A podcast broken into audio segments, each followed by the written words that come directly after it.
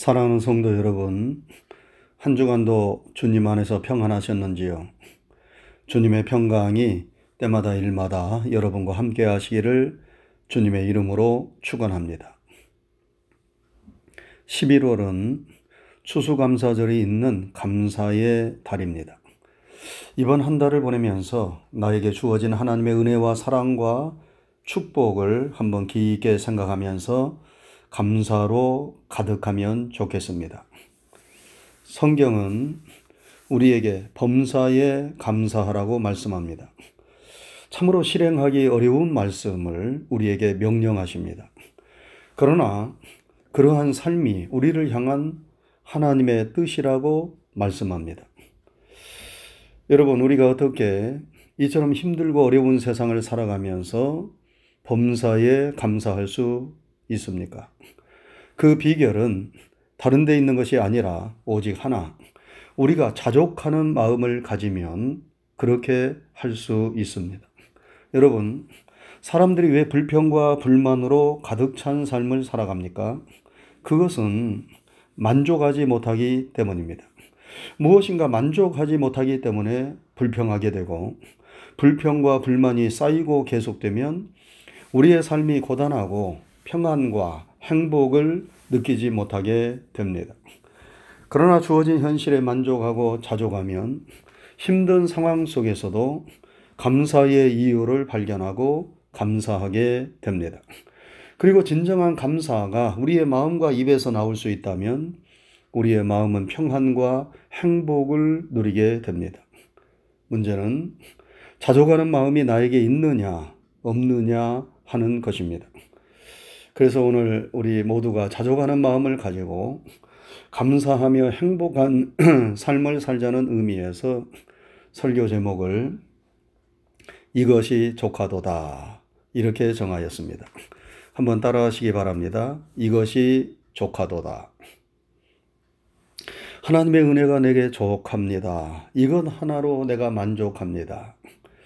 이렇게 우리가 믿고 고백할 수 있다면 우리는 항상 기뻐하고 범사에 감사하며 복된 삶을 살 수 있을 것입니다.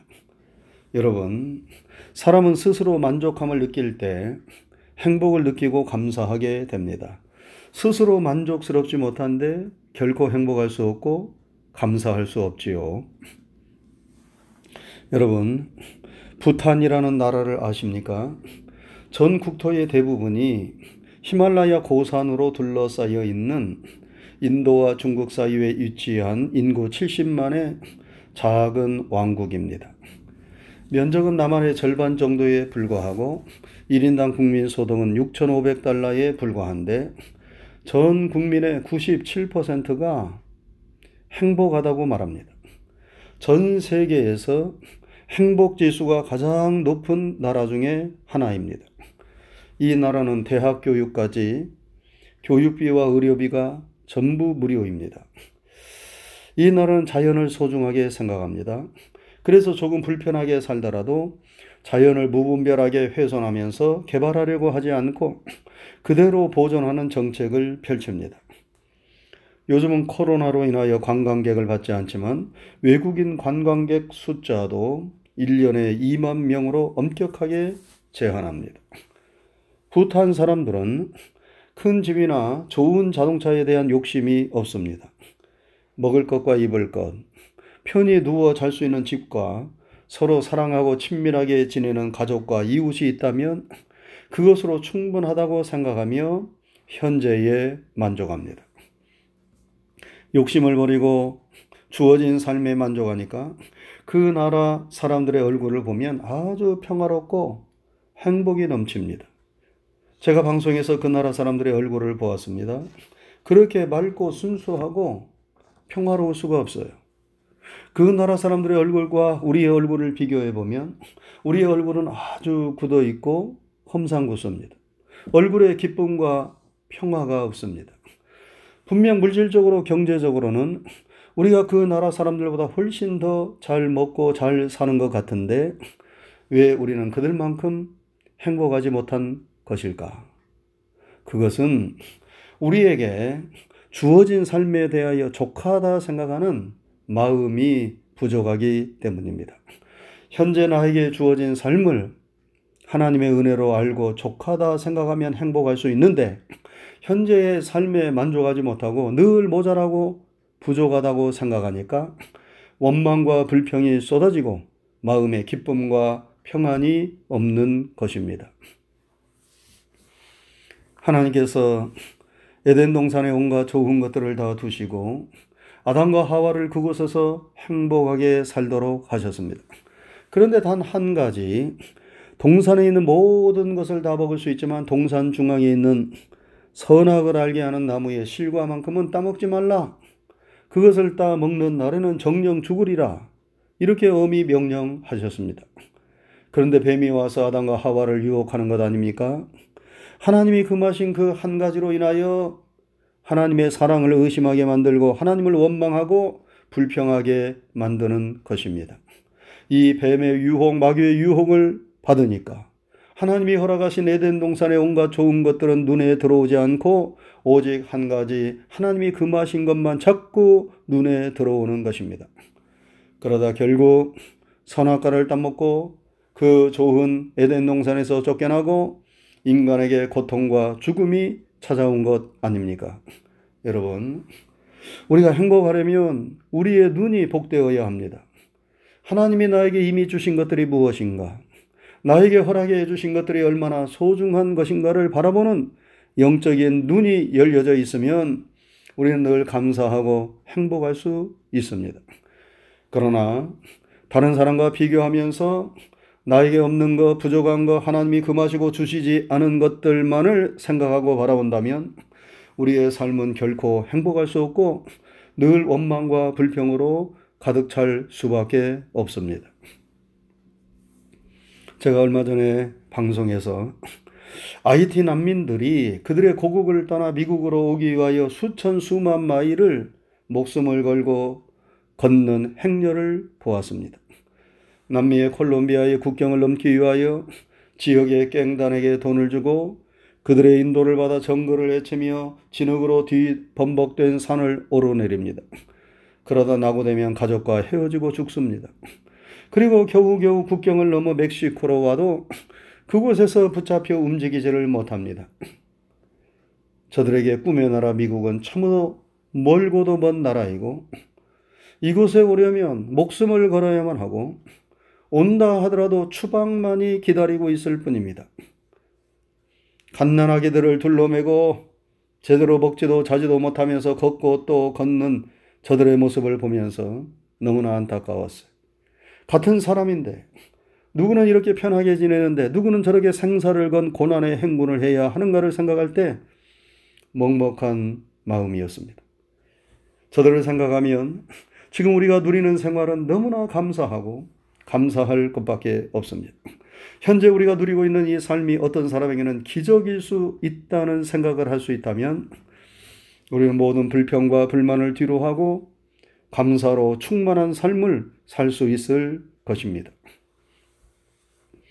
오늘 본문에 보면 야곱의 아들들이 가나안 땅에 기근이 들어 양식이 떨어지자 양식을 구하러 애굽에 갔어요.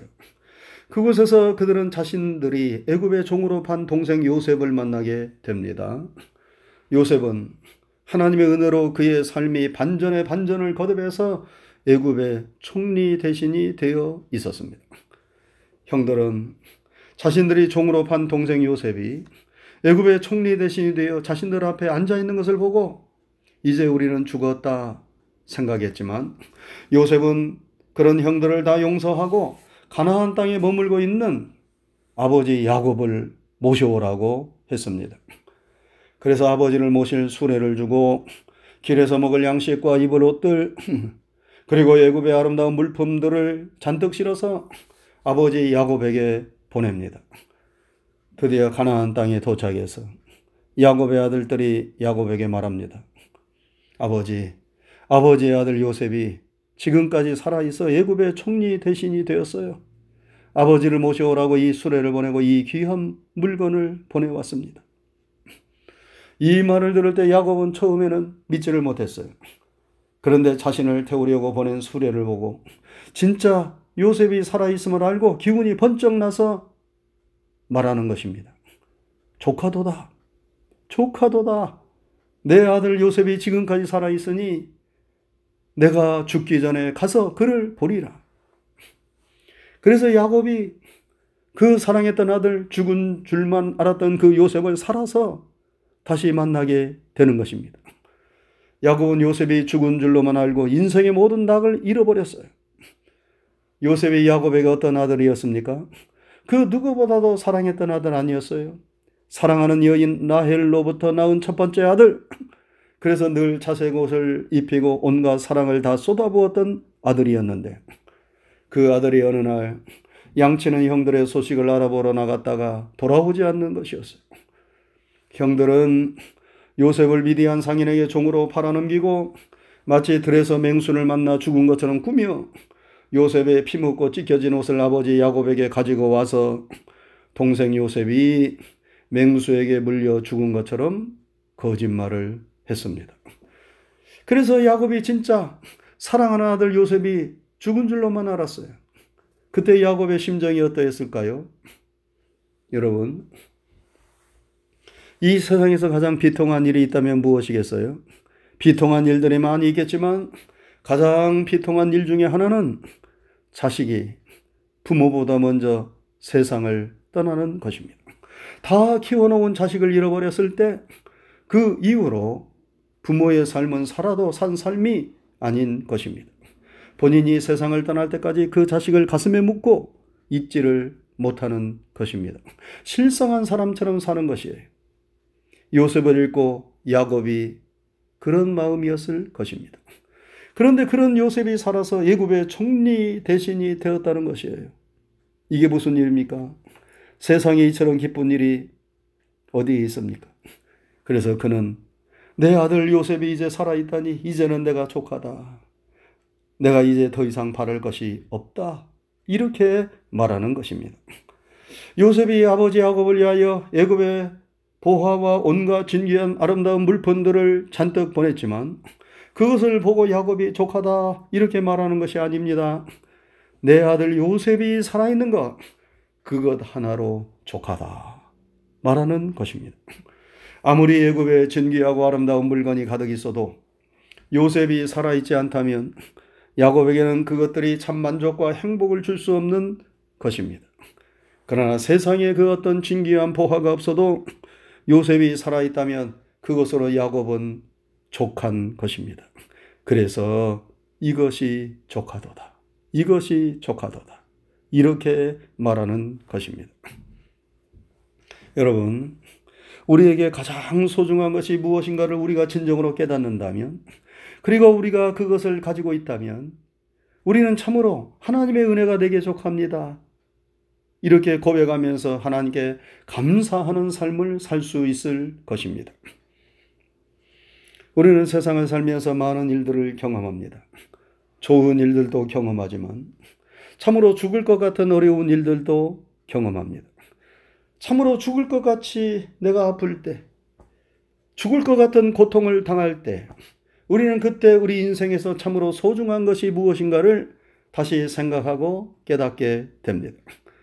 우리는 아프면서 건강의 소중함을 생각하고 가족이 멀리 떠났을 때 가족과 함께 했던 생활이 얼마나 감사한 일이었는가를 생각합니다.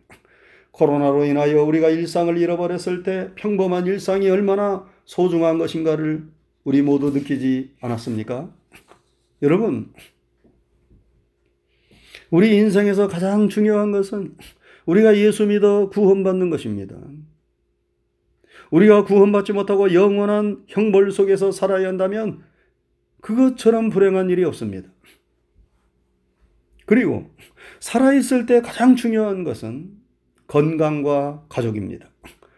죽도록 아프면 이 세상 것들이 다 귀찮습니다. 아무리 진수성찬이 앞에 있어도 내 몸이 아프면 먹고 싶은 마음이 없어요. 좋은 집, 좋은 차도 내가 아프면 소용이 없어요. 내가 평상시에 좋아하고 즐기는 것들도 내 몸이 아프면 다 귀찮고 부질없는 것들입니다. 하나도 즐겁지 않습니다. 그래서 건강이 소중하지요. 우리가 건강을 잘 지켜야 합니다. 돈이 아무리 좋아도 건강을 해치면서까지 돈을 벌 필요는 없습니다. 돈을 아무리 쌓아놓아도 건강을 잃어버리면 그 쌓아놓은 돈이 무슨 의미가 있겠어요?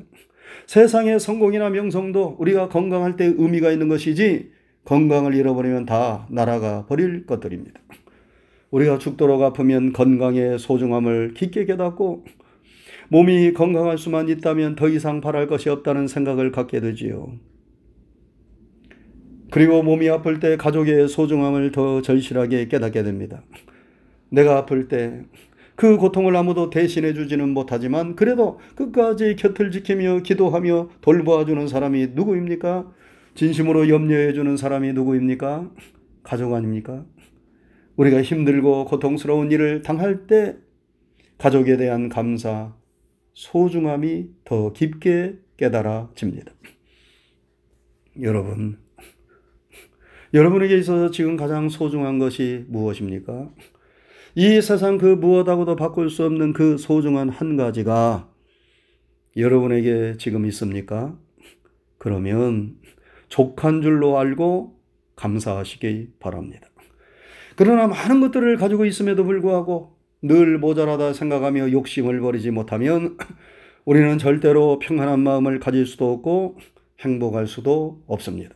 왜냐하면 자족하지 못하고 욕심으로 살면 늘 부족하다 생각하고 불평과 불만에 사로잡힐 수밖에 없기 때문입니다.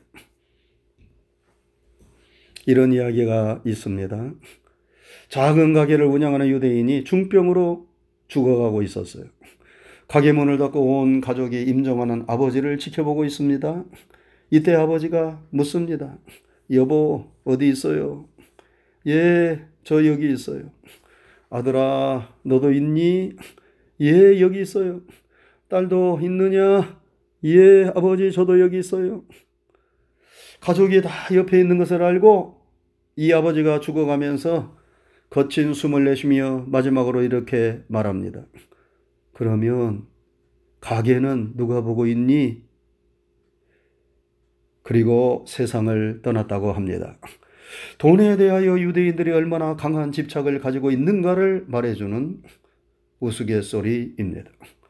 그런데 오늘날 많은 사람들이 이렇게 삽니다. 돈에 대한 욕심이 끝이 없습니다. 그래서 아무리 돈을 많이 벌어도 만족감이 없습니다. 만족감이 없으니 삶의 진정한 기쁨과 행복도 없습니다.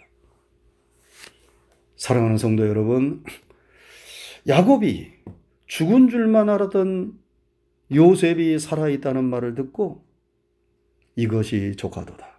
이것이 조카도다. 이렇게 말했습니다. 애굽에서 보내온 아름답고 진귀한 물건으로 인하여 족하다 말한 것이 아닙니다. 행복은 우리의 소유에 달려 있는 것이 아닙니다. 우리가 욕심을 버리고 하나님께서 이미 나에게 주신 것들을 소중히 생각하고 감사할 때 우리는 행복할 수 있습니다. 추수감사 주의를 앞두고 감사의 달을 보내면서 늘 주님 안에서 이것이 족합니다. 이렇게 고백하는 가운데 주님께 감사하고 행복한 삶을 살아가는 여러분과 제가 될 수 있기를 주님의 이름으로 축원합니다. 기도하겠습니다. 은혜로우신 하나님 아버지 감사합니다. 한 주간의 삶도 주의 크신 사랑과 은총 가운데 저희들과 함께 하시고 저희들을 지켜주시고 인도해 주신 것 감사를 드립니다.